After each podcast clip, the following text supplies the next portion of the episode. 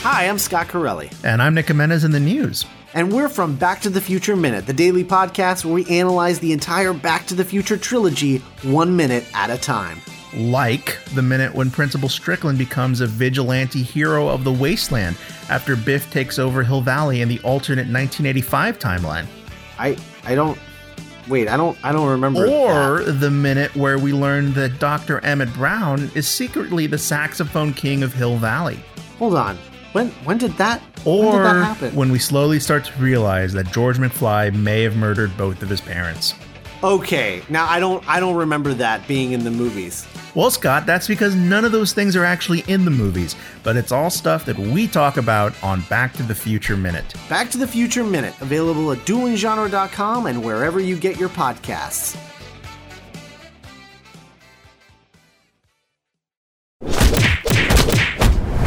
Dueling Genre.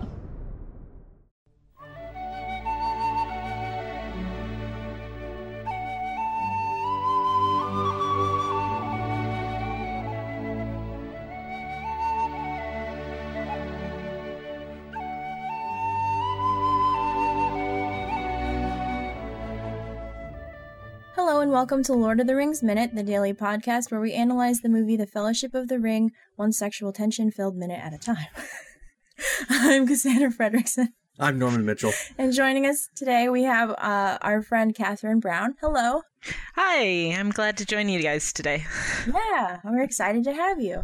Um, so today we'll be talking about minute 96, which starts with Aragorn uh, somberly placing uh, the hilt part of Narsil back on the the tray, the pedestal, and ends with that really pretty sweeping shot of Rivendell at dusk. Yes. I Which think it's a little love beyond that It's shot. fairly dark, but yeah, it's very pretty. Yes. The miniature looks very nice in the in uh, in Nightfall. I've always really liked the little um the gazebo little thing. Mm-hmm. I don't know. There's like fairy lights all over it. Ah, it's so good. Rivendell's a very pretty set, I want to live there. very pretty miniature actually, because each of these buildings is only about two two and a half feet tall, Yeah. uh, and the whole setup all like put together on what it sits on is a little over six feet wide That's so in like cool. both directions. Yeah. So it's like a like a Tiny little, little village. Rivendell. It's like a someone someone made a little Christmas village Right. for all the elves to live in. oh. Where's Santa? Is that Gandalf? Yes.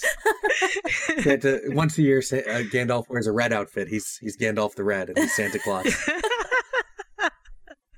Oh my god. Ah. That's Can I'm you so imagine? glad we're recording this after Christmas because I would just have that image in my head all holiday season long. yeah, man. Gandalf is Santa Claus. It's our gift to you. he puts a he puts a big big white cotton ball on the point of his hat. A cotton ball. Do you think Radagast dresses up as Santa Claus, but instead of like a cotton ball, it's like a bird, and that's where he got all that bird crap in his? I'm never over the bird crap. I'm sorry. yeah, that was weird. Everyone in the movie stares at it, and he's just like, "What? It's Shrug. fine. I don't even know why you're upset." Why you judging? Oh man. Yeah, I uh, I really like this this little conversation here, and then we kind of get a continuation of this conversation tomorrow.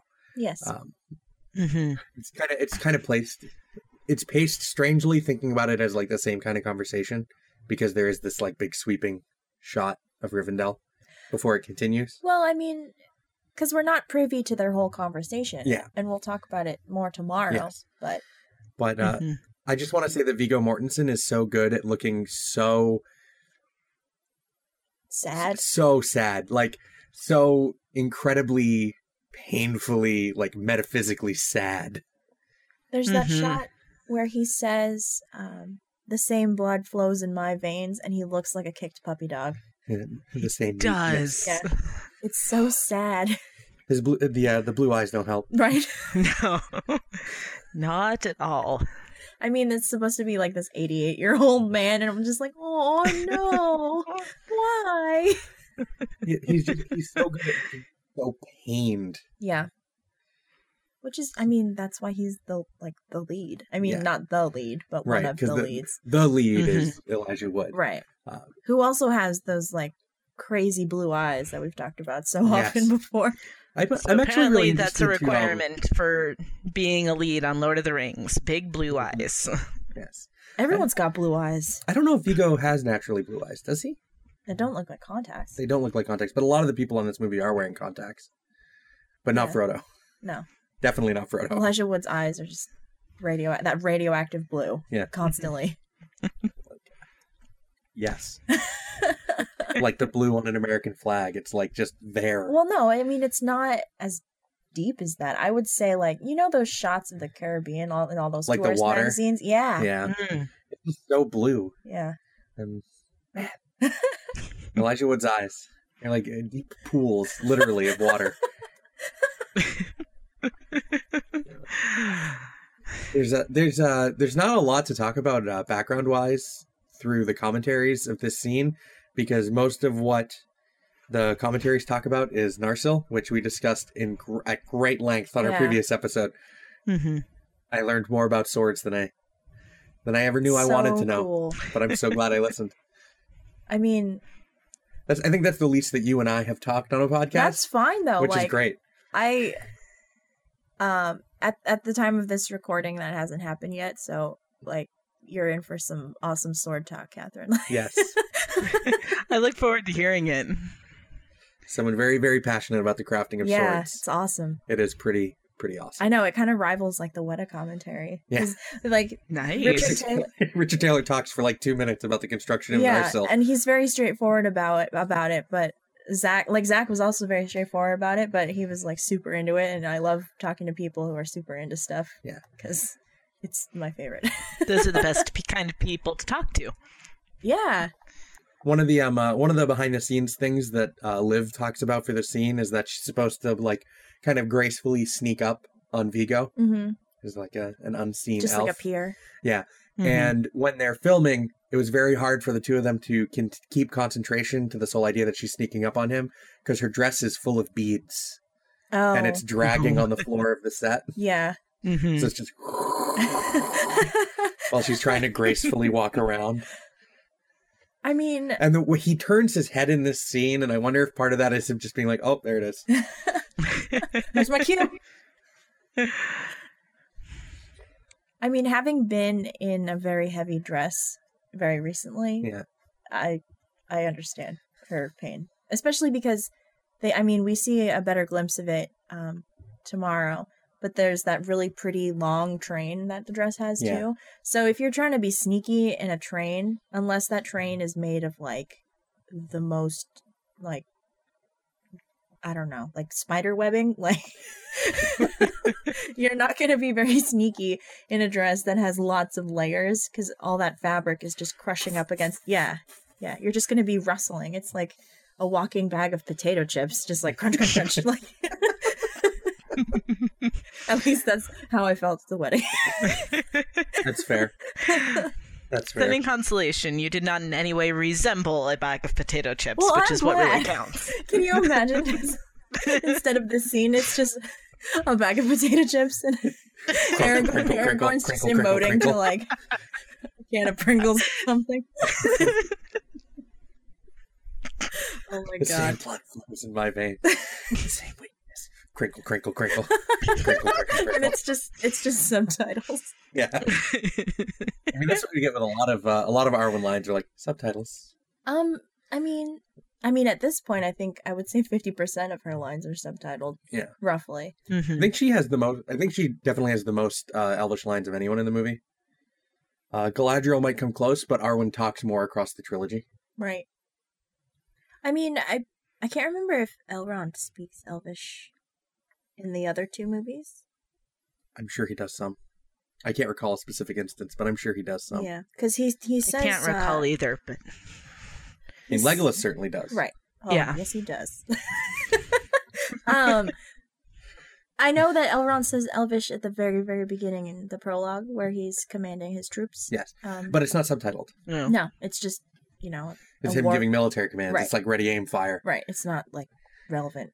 So Like Elohim or whatever it is he says. It's something like that. mm, So- that sounded uh, like he- like Hebrew. an elvish shout.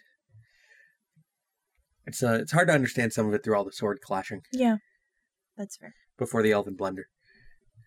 I know there isn't really much to talk about that we haven't talked about. I really like the pretty, the the lighting in this, Yes. um, Mhm. and the transition from this corridor to the open garden that we'll yeah, see. from like this kind of dimly lit. It's it feels like this area feels like religious, like a like a place of reverence, yeah. like a Mhm. almost like a cathedral with an altar. hmm well, right he, down to um, the mural on the back of the wall. right. Yeah. Um, which about that mural, I noticed like the camera is following Liv as she comes in and says her line, and right as she finishes that first line, if you look, Aragorn is like right in his Sealdor's place, Ooh, I Uh, covering didn't up where notice that. Sealdor is on the mural. Um, That is which that I is big found framing. incredibly interesting because the whole discussion is about how Aragorn and Isildur are not the same person. Right. So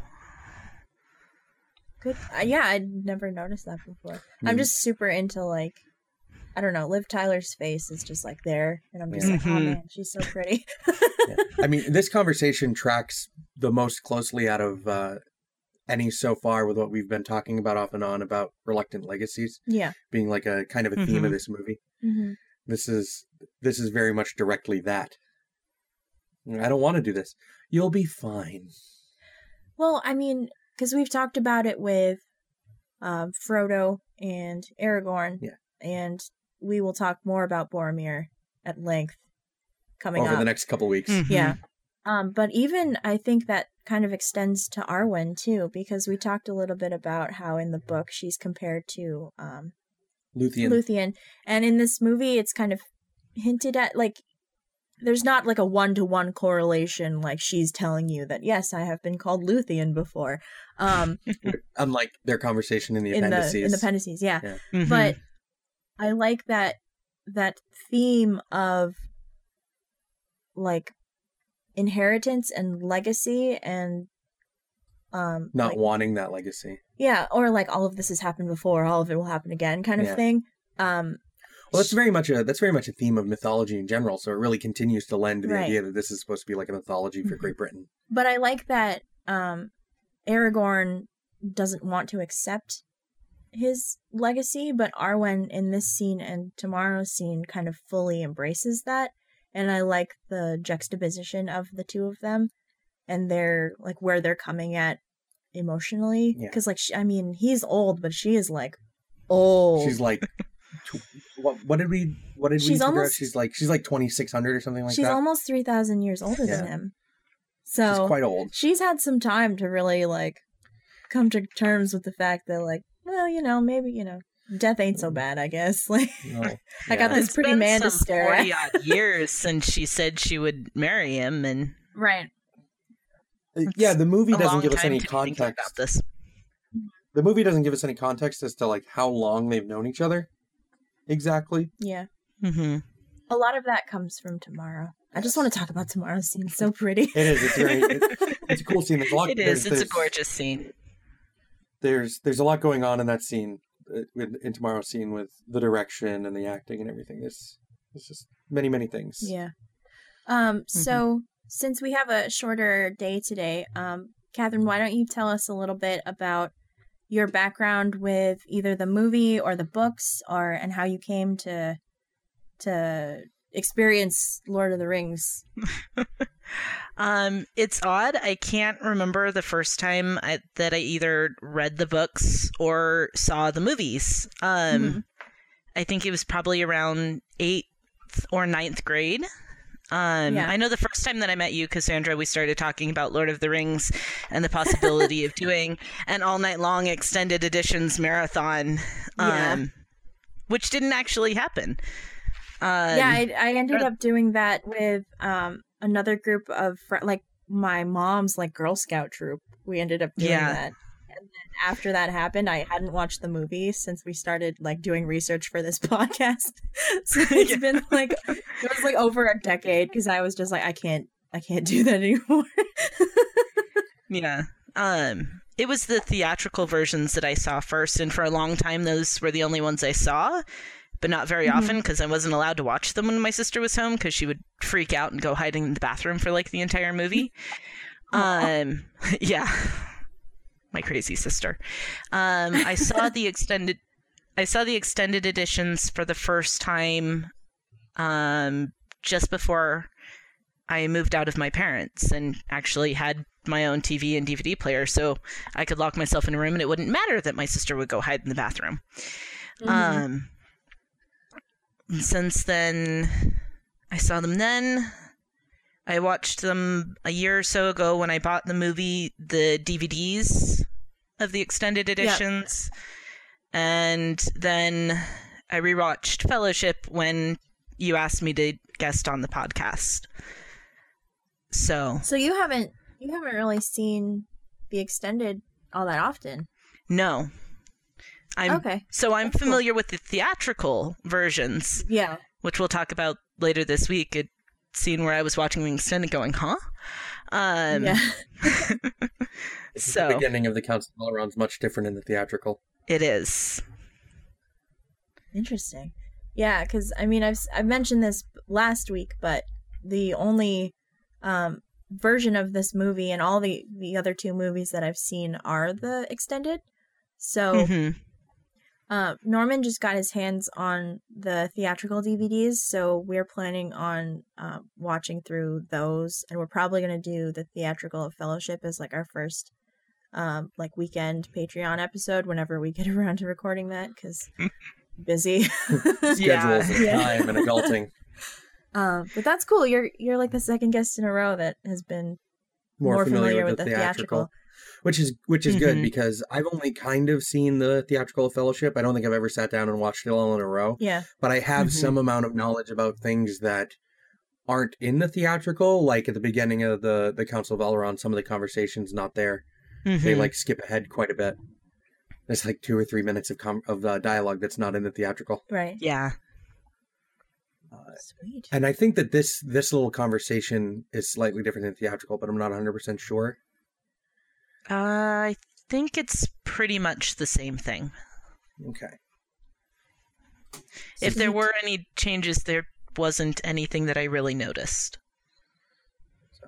Like Because I know little- there's another conversation with Aragorn. There's a conversation between Aragorn and Elrond in Rivendell that's not in the theatrical. Right. And I think that'll be next week, I think so. After like the, near coun- the tail end of next week. is that after the council? Might be two weeks from now, actually. Yeah, because it's Mm-hmm. Mhm. it's yeah, it's after the council. Okay.